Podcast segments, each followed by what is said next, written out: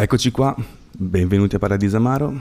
Abbiamo mangiato, abbiamo bevuto e ora siamo pronti a fare quattro chiacchiere con il nostro ospite Matteo Benassi, a.k.a. Riff Blast.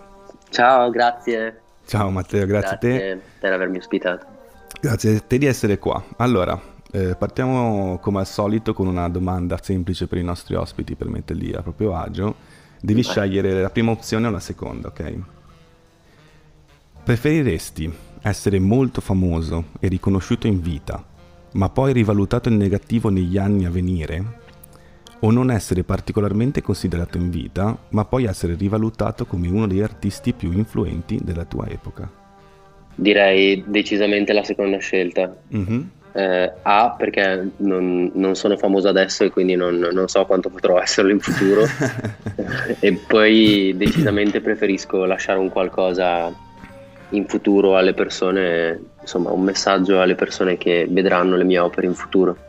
Bello, bello, bello, mi piace. Comunque non sei famoso, però hai fatto mostre in giro per il mondo, no? Qualche d'una a Las Vegas, in Australia mi sembra, no?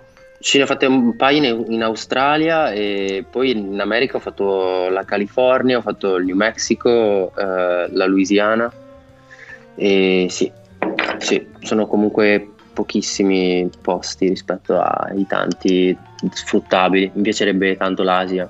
Eh beh, certo. Tra l'altro, vabbè, quest'anno purtroppo ho visto che hai fatto all'inizio 2020, cioè l'anno scorso ormai, all'inizio 2020 mm. hai fatto qualcosa in America, giusto? Poi ti sei dovuto fermare, mi sembra. No, eh, ne è appena finita una in realtà. Ah, sì? Il 5, sì, il 5 gennaio ne è finita una personale a Los Angeles. Ah, ottimo. Eh, sì è finita quella ed è andata abbastanza bene, nonostante tutte le problematiche del Covid, è andata abbastanza bene. Quindi sì, c'era di mezzo anche il Natale che ci ha messo lo zampino, quindi eh, il Natale ci ha salvato il culo, diciamo. Vabbè, meglio così. Però, per un'annata sì. di merda in genere, almeno quello, dai. Decisamente, ecco. sì. Allora, senti un po', Iconoclast Hero, no? Ti definisci? Come, sì. come sei diventato così? Cioè, cosa, come sei diventato un artista, diciamo, che percorso hai fatto? Uh, ci sono diventato per caso in realtà. Diciamo che da, sin da quando sono piccolo i miei mi hanno comunque fatto crescere in un ambiente creativo, artistico, perché entrambi avevano questa vena artistica. Mia madre dipingeva, mio padre ha sempre fatto l'handyman, una sorta di, di tuttofare oltre al suo lavoro che è il classico lavoro da ufficio, uh-huh. da capofiliale, severo, padre severo, però eh, mi hanno fatto crescere molto bene, mi hanno fatto crescere in questa famiglia con una sorella eh, che, eh, dove mi hanno insegnato, mi hanno insegnato a, a, sviluppare il mio lato artistico. Io poi l'ho tenuto nascosto per anni anni in cui ho deciso di non, uh, di non proseguire con gli studi, con l'università, mm-hmm. ma sono, sono, andato direttamente a lavorare perché mi piacevano i soldi, detta come va detta, non perché non avevo voglia di studiare, ok? Mi piaceva lavorare, guadagnare soldi, andare fuori a sputanarmeli. Ti capisco perché ho fatto anche io la stessa identica cosa, ho finito cioè, il, il, liceo, ho preso il diploma, sono andato a lavorare perché mi piaceva fare, essere adulto, poteva essere già sì. indipendente. Bravo, esatto, è la storia di molti poi, c'è un sacco di gente sì, quando sì, parli sì. ti trovi magari in balotte che parlano, tutti dicono che ah no ma eh, perché lui ha studiato, lui si è laureato, lui sta facendo il master, lui sta facendo questo, no, l'hanno assunto in quell'azienda. Io conosco anche tanta gente buona, valida, che non ha studiato, si è messa a lavorare subito e mi ha aiutato poi nel, nel lavoro futuro che è questo di artista, diciamo tra virgolette, che è un termine che a me va un po' stretto perché l'artista secondo me è quello che ha fatto studi accademici, ha studiato arte e adesso si trova inculato con dei curatori che, che insomma impongono un po' il lavoro da seguire. Uh-huh. Quindi quest'anno tira il puntinismo, l'anno dopo tira il tratto, la linea e questi curatori impongono a questi poveri ragazzi di continuare a, a fare, boh, a fare, quello che vogliono loro. Poi li vedo tutti un po' molto sulle nuvole, tutti un po' molto artisti anni 70. Mentre io, avendo fatto questi dieci anni di limbo lavorativo nel commerciale di varie aziende, uh-huh. ho sviluppato questa, questa, questa vena commerciale, appunto, che è stata decisiva nel momento in cui io ho iniziato a fare questo lavoro. Perché oltre ad avere un minimo di mano, un minimo di idee per fare il mio lavoro, devi avere devi avere nozioni commerciali, saperti rapportare vendere. con un cliente, saper vendere è mm. necessario se vuoi fare questo lavoro. Tant'è che molte persone con le quali collaboro, anche di gallerie, quando mi chiedono se è il mio unico lavoro questo, se ci vivo, io cioè per me, è, per me è normale vivere di questo. Io quando sposo un progetto, per me è quello e quello lo porto fino alla fine. Nel momento in cui poi fallisco, dico ok, ho fallito, basta, alzo le mani me ne torno, me ne torno da dove sono venuto, però non, loro stessi mi hanno detto che tanta gente che fa questo lavoro di artista poi ha un secondo lavoro per portare avanti la loro vita, non perché facciano una vita al di sopra delle righe, no, soltanto certo, perché certo. come artisti non, non lo so, forse pensano che l'arte di questi tempi non sia così vendibile o così... Boh, sì, magari prepararsi anche un po' il culo per il futuro a livello economico, penso io adesso, va bene, proprio così. Eh. Decisamente, decisamente. Senti, sì. eh, nella tua bio spieghi proprio appunto, come hai detto adesso, che i tuoi genitori hanno avuto un, un'impronta su di te, no? rendendoti libero di esprimerti in, sotto mm. lato artistico e dandoti anche una mano da piccolo. Tu pensi che ci sia... Eh, un modo diciamo per avvicinare i bambini già da un'età più piccola all'arte o pensi che sia una cosa che dipende troppo dal bambino? Non c'è un modo secondo me, secondo me ci devi nascere, è una cosa che ci nasci e non puoi sviluppare purtroppo. Solo lasciare, lasciare libero di esprimersi diciamo, cioè, se, se certo. ce l'ha certo. aiutarlo e magari eh, dargli degli input, no? Però se non ce l'ha, probabilmente è così, è quello che, che immagino, anche quello che anche ho sempre pensato io perché eh, una ragazza che conosco da tantissimi anni, eh, mi ricordo che mi raccontò che da piccola eh, la portarono a fare dei test per vedere se era autistica, perché uno dei, dei segnali dell'autismo da piccoli è disegnare con la prospettiva. E lei le casette non le faceva in 2D, ma le faceva con, prospetti- con la prospettiva del tetto, eccetera. E quindi era un segnale. Questa cosa qua mi, mi ha fatto sempre un po' strano. Poi lei ha intrapreso la carriera accademica e si è sempre espressa, diciamo, artisticamente. Però anche dei miei amici musicisti, eccetera, eccetera, sin da bambini proprio, cioè quando hanno preso in mano la chitarra, hanno detto, i genitori hanno detto ok, no, va bene, cioè continua, fallo, eh, continua a farlo, ti compra la chitarra, eccetera, perché sei bravo e ha senso farlo.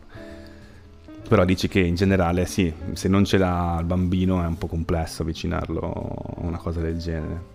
Perché secondo me è, una, è un processo naturale che mm-hmm. deve venire naturalmente. Si vedono tanti. Io ho visto tante, tanti esempi di ragazzi.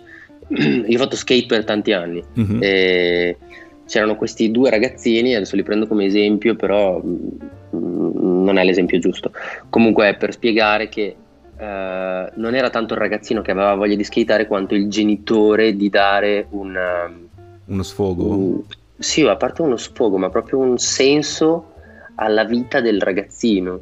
Quindi, ok, fai skate, ok, eh, ti portiamo qua allo skatepark dove è pieno di teste calde, si fumano le canne, bevono le birrette, quindi comunque crescerai come crescerai, ma io sarò sempre con te qui, quindi non potrai fare niente perché io sono qua con te. Però se lo fai, lo devi fare fino alla fine, lo devi fare bene, mm-hmm. quindi arri- arrivare a fare, ad avere dei risultati in questo sport e, ed erano ragazzini che avevano dei risultati. Io quando lavoravo, quando lavoravo in ufficio, ho lavorato in, in ufficio per, per, Element, che è un brand sì, certo, di, certo, conosco di skate americano e, e sponsorizzammo uno di questi ragazzini perché era veramente, veramente molto bravo. Però il padre aveva questa cosa che gli stava addosso. Adesso dopo anni che è finita questa cosa, dopo anni che non è più sponsorizzato è, ha smesso di fare, era un ragazzino minuto, sarà stato 1,60 di ragazzino per 50 kg, per mm-hmm. quello skateava bene, adesso fa culturismo. No. Che a quanto pare è la sua, è la sua vera vena, è, sua, è, il suo richiamo, era la, sua, era la cosa alla quale lui era destinato. Non, era, non, è quello che ti imprimono i genitori, quello che devi fare, ma quello che ti senti. Certo. Io mi sono lasciato consigliare, sì, decisamente, però evidentemente ce l'avevo dentro questa cosa e sono riuscito a esprimerla al meglio. Bene, bene. Ma che vita fa un artista? Cioè, adesso, sai, nelle rappresentazioni dei film si vedono, fi- tut- ogni film praticamente l'artista è rappresentato come l'uomo che va a dormire all'alba, eh, ubriaco con arti artisti che non fanno parlare di altro, si svegliano allora che vogliono, fanno un dipinto perché hanno un'idea e poi se ne tornano a farsi i cazzi propri. Non credo che sia così, diciamo, in generale. No, ma dipende. Io non ho un'esperienza di persone che conosco che fanno questa vita. Mm-hmm. Non, non, l'ho mai vista se non nei film, come dici tu. Eh, il che è un po' assurdo. Hanno tutti un po' la barba sfatta, le camicione, sì, scacchi larghe. Sì. Sono un po' quegli artisti lì che si alzano un po' alla Earl o esatto. alla Grande Le Boschi. Quindi no, no, io sono molto pratico. Eh, per me è un lavoro come un altro ho delle scadenze, ho delle, delle cose da fare, ho un sacco di, di spese, un sacco di, di, di costi da, da, affrontare tra colori, spedizioni, eh, sbattimenti, perché sei da solo, perché alla fine hai un'azienda che è tua e devi fare tutto, dalle foto per il sito a, a, trovare i nuovi contenuti per Instagram, a soddisfare il cliente che ti chiede una commissione, a stare dietro alla spedizione che viene persa, quindi Vabbè, sì. alla fine è un lavoro a tempo pieno da non sottovalutare, non è una cosa, sì faccio l'artista, perché l'artista, sai, è appunto come lo descrivono nei film, mm. mi voglio bere tutto quello che posso bermi durante il giorno, voglio fumare erba tutto il giorno e poi sì, ogni tanto mi viene un'idea e la butto su carta. No, è un lavoro serio se lo fai bene, eh, che ti impegna tutto il tempo, che ti, arriva, ti, fa arrivare a fine giornata da dire mi servirebbe la classica giornata da 72 ore, come, sì, come quelle ragazze stressate che vorrebbero la, la, la, la giornata da 72 ore. Certo, è vero, certo. è così. E ma il tuo vecchio lavoro in qualche modo ti aiuta in questo o no? Assolutamente, assolutamente mi è stato molto d'aiuto eh, in termini di, di, eh, di orari, di, di, organizzazione del lavoro, eh, tutto, qualsiasi cosa in realtà. L'organizzazione Dal, generale proprio, no? Sì, dall'essere anche solo formale o informale a rispondere a un'email di un cliente o di un'azienda che ti chiede una collaborazione, insomma a, a scartare le persone eh, che possono essere negative per la tua attività, per la tua vita, non in maniera brusca, ma spiegandogli il tuo punto di vista e facendogli capire che comunque davanti non ha una persona sprovveduta che si è appena buttata nel mondo dell'arte e gli vuole dare la roba gratis o comunque si vuole far rappresentare, se lo vuole far mettere nel culo. Sì, certo. Quindi mi ha aiutato, sì, decisamente. Bene, io ho visto, ti ho conosciuto tramite Instagram perché mi, stato, mi sono state regalate due stampe tue eh, al mio compleanno e ho seguito la tua pagina Instagram e mi sono innamorato proprio di quello che fai, no? Ma una cosa che volevo chiederti è eh, quanto ha influito l'utilizzo dei social? Cioè quando ti sei accorto che avevano un potenziale per far arrivare il tuo lavoro ad un pubblico più ampio e magari anche proprio ad altri paesi? Allora, ho sempre avuto la consapevolezza che i social, soprattutto Instagram, fosse un social fortissimo, ma di una forza che mh, nessuno si può immaginare. E basti pensare che nonostante la, la, l'ammontare di follower che uno può avere, ci sono le giornate no in cui, in cui il, tuo, il, tuo, post non entra nei feed e quindi non lo vedono né i tuoi sì. follower né la gente comunque che segue gli hashtag che... quindi è un mondo, è un po' una giungla, cioè anzi è assolutamente una giungla. Eh, un social come Instagram. Io faccio fatica a, a, a, seguire Facebook, ma perché penso ormai che Facebook sia più il social della generazione dei miei genitori. Sì, sì, dove ormai si divertono parecchio Facebook, come contenuti sì. li vedi sempre meno fondamentalmente. Mentre gli altri invece sforano quasi più nel, nel, nell'assurdo cose comunque come TikTok o Twitch o altre piattaforme che io fatico a comprendere perché sono di una generazione che già fa fatica a capire Instagram e ci sta dietro a, a malapena, arrancando, però comunque un minimo ce la faccio. Ogni tanto, ogni tanto riesco a starci dietro, però è, sono è un lavoro, è un lavoro sono fondamentali, fondamentali per la crescita di una persona, fondamentali, sì, sì, secondo me è, sono cose da sviluppare giorno per giorno, leggere, mm-hmm perché ci sono un sacco di articoli interessanti che ti possono aiutare su come crescere il tuo business eh, su Instagram. Ci sono un sacco di cose, ascoltare i consigli, insomma, utilizzare gli hashtag, utilizzare tutto quello che è, perché è, sono strumenti veramente potenti, davvero. Eh. Basti pensare che io tutte le gallerie americane le ho conosciute, cioè mi hanno contattato loro tramite Instagram, come eh, stai facendo tu, come hai fatto tu per questo sì, certo. podcast. Loro mi hanno contattato tramite Instagram e poi ne è nata una collaborazione, sono nate delle collaborazioni con loro.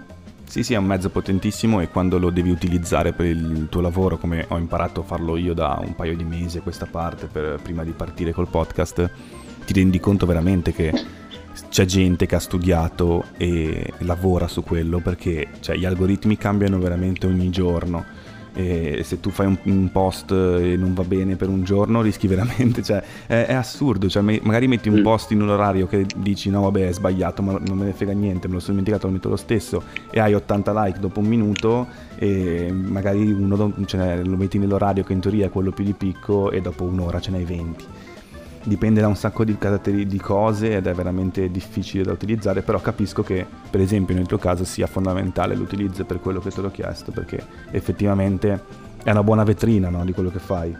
Sì, è una beh. buona vetrina. E tra l'altro mi ha fatto morire il video che fatto, i due video che hai fatto, gli ultimi, i reel, eh, quello delle pere e quello sullo sconto della Befana, mi ha fatto veramente urlare dal ridere, sono stupendi.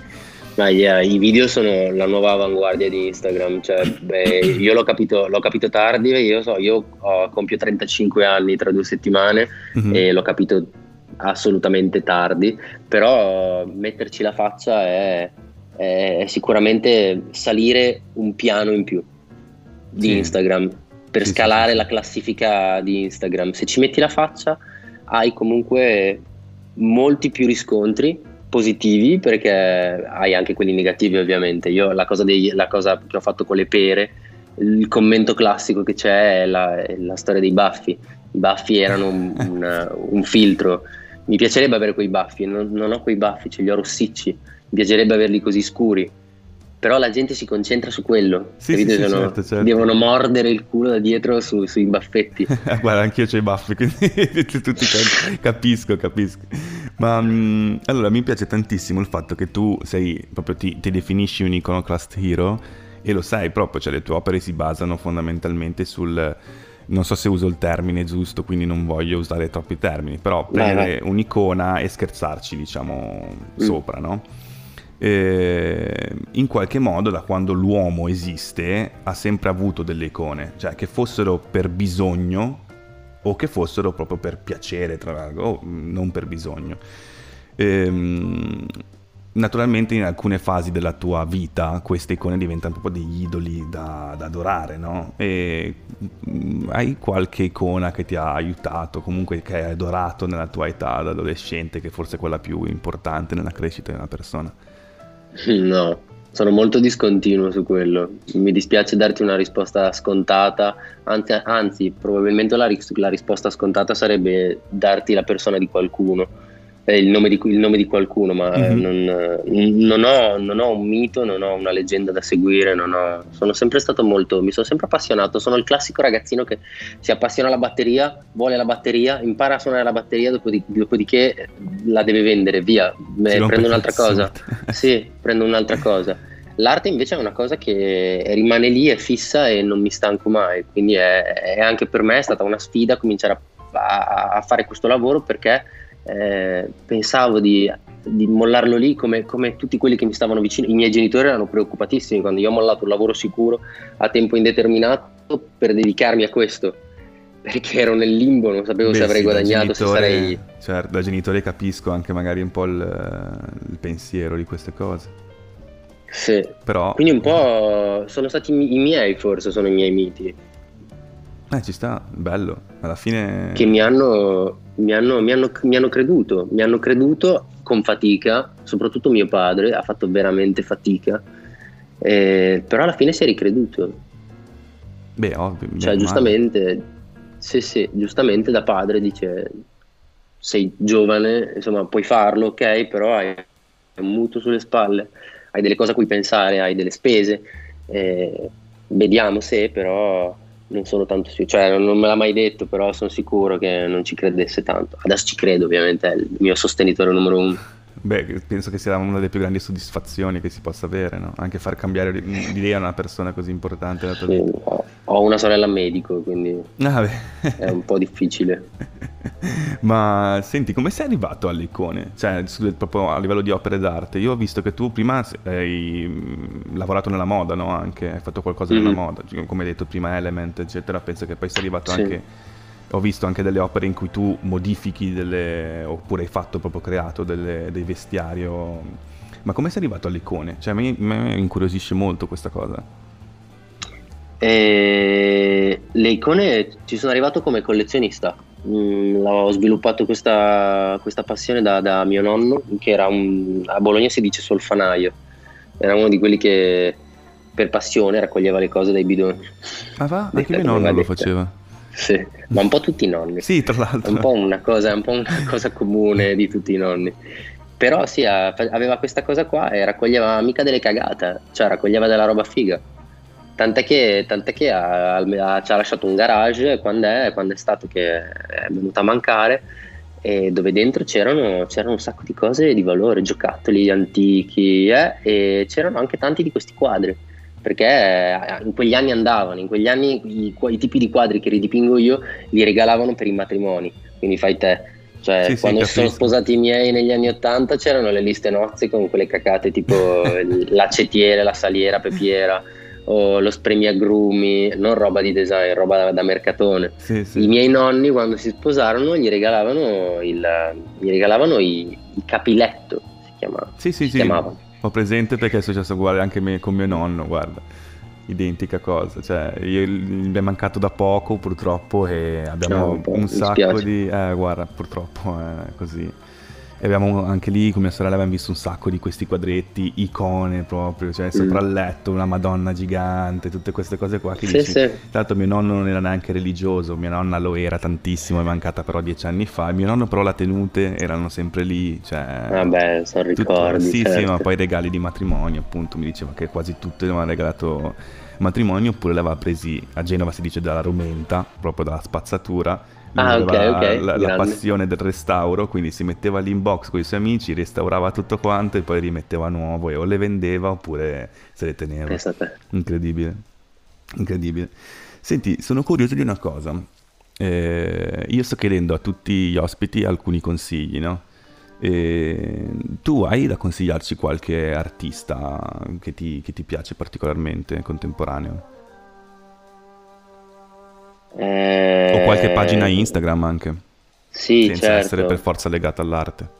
No, certo, ce ne sono tanti, eh, però piuttosto che, mm, piuttosto che consigliarti qualche artista ti posso consigliare le gallerie dove lavoro, che Uh, hanno de- all'interno molti, molti artisti validi. Sono molto bravi nella selezione.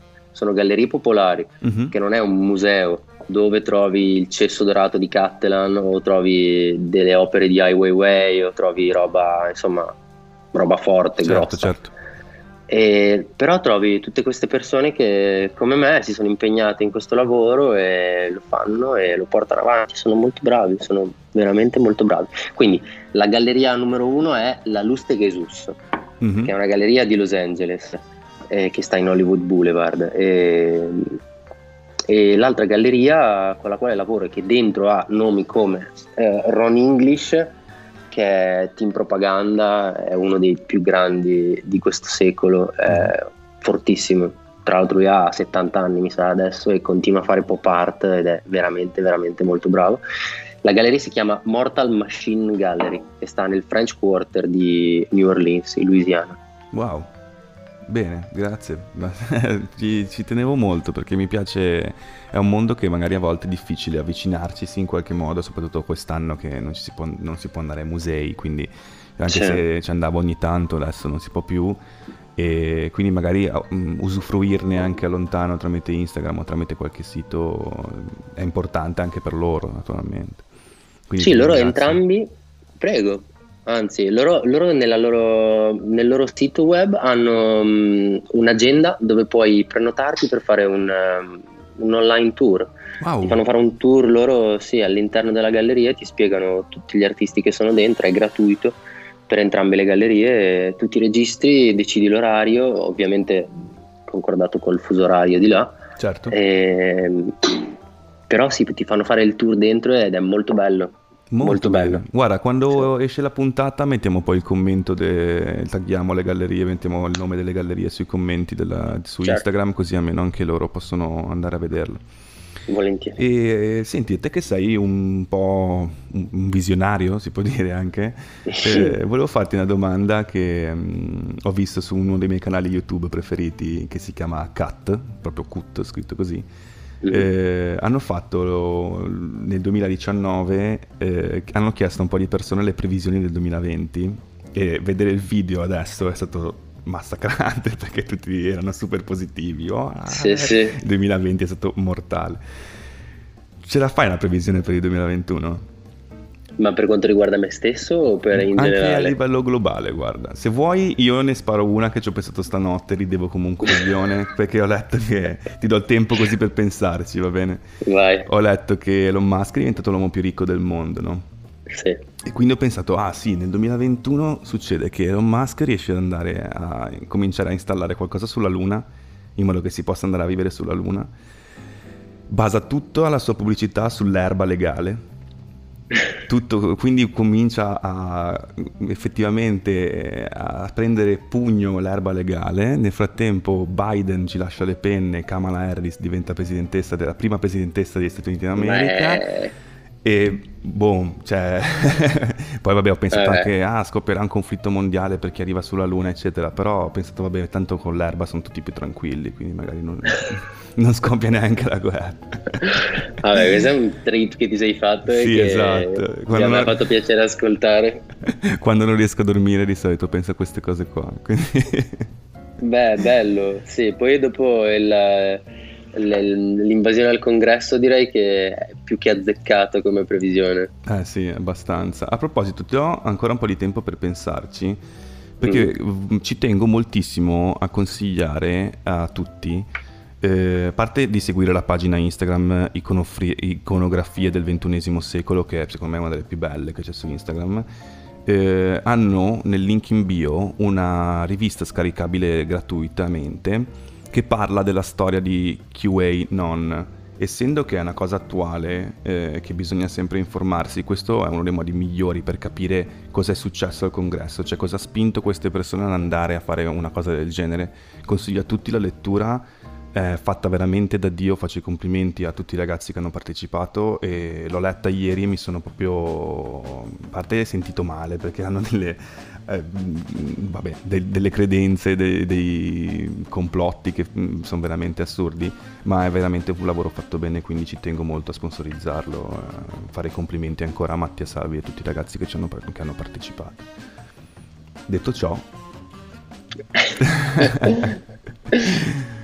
Detto ciò, più ci penso e più secondo me rimarremo così come siamo. Cioè, Netflix continuerà a essere il nostro compagno giornaliero fino a che non troveremo una soluzione a questo problema, perché questo problema è reale e sognarci sopra purtroppo non fa altro che allontanarlo momentaneamente, ma il problema rimane lì. Quindi spero che riusciremo a a sconfiggerlo e basta. Beh, è l'unica cosa che posso, posso, pensare e dire al momento. In realtà questa cosa a me non è che mi tocca molto, quindi eh, il mio punto di vista è un po' egoistico mm-hmm. Vabbè, ma sulla, su, sul virus e sulla previsione del 2021. Quindi io eh, ho continuato a lavorare, continuo a lavorare e, e, ovviamente non faccio le cose che facevo prima, non viaggio più come prima eh. e, e questo mi dispiace anche perché è una, è una, bellissima parte del mio lavoro viaggiare, mi dà, mi dà modo di, di, di, di, pensare, di aprirmi a nuove culture, a nuove cose, quindi ho sempre viaggiato tantissimo. Però sì, eh, non riesco a darti una visione, continuo no, a pensare al film Mars Attack. Poi penso che per te sia importante anche, adesso vabbè faccio un volo pindarico, magari mi dici no, però penso anche che sia importante vedere persone, cioè fare delle cose, cioè che da lì si possa trovare ispirazione. Lo è, generale, lo è. No? Lo è.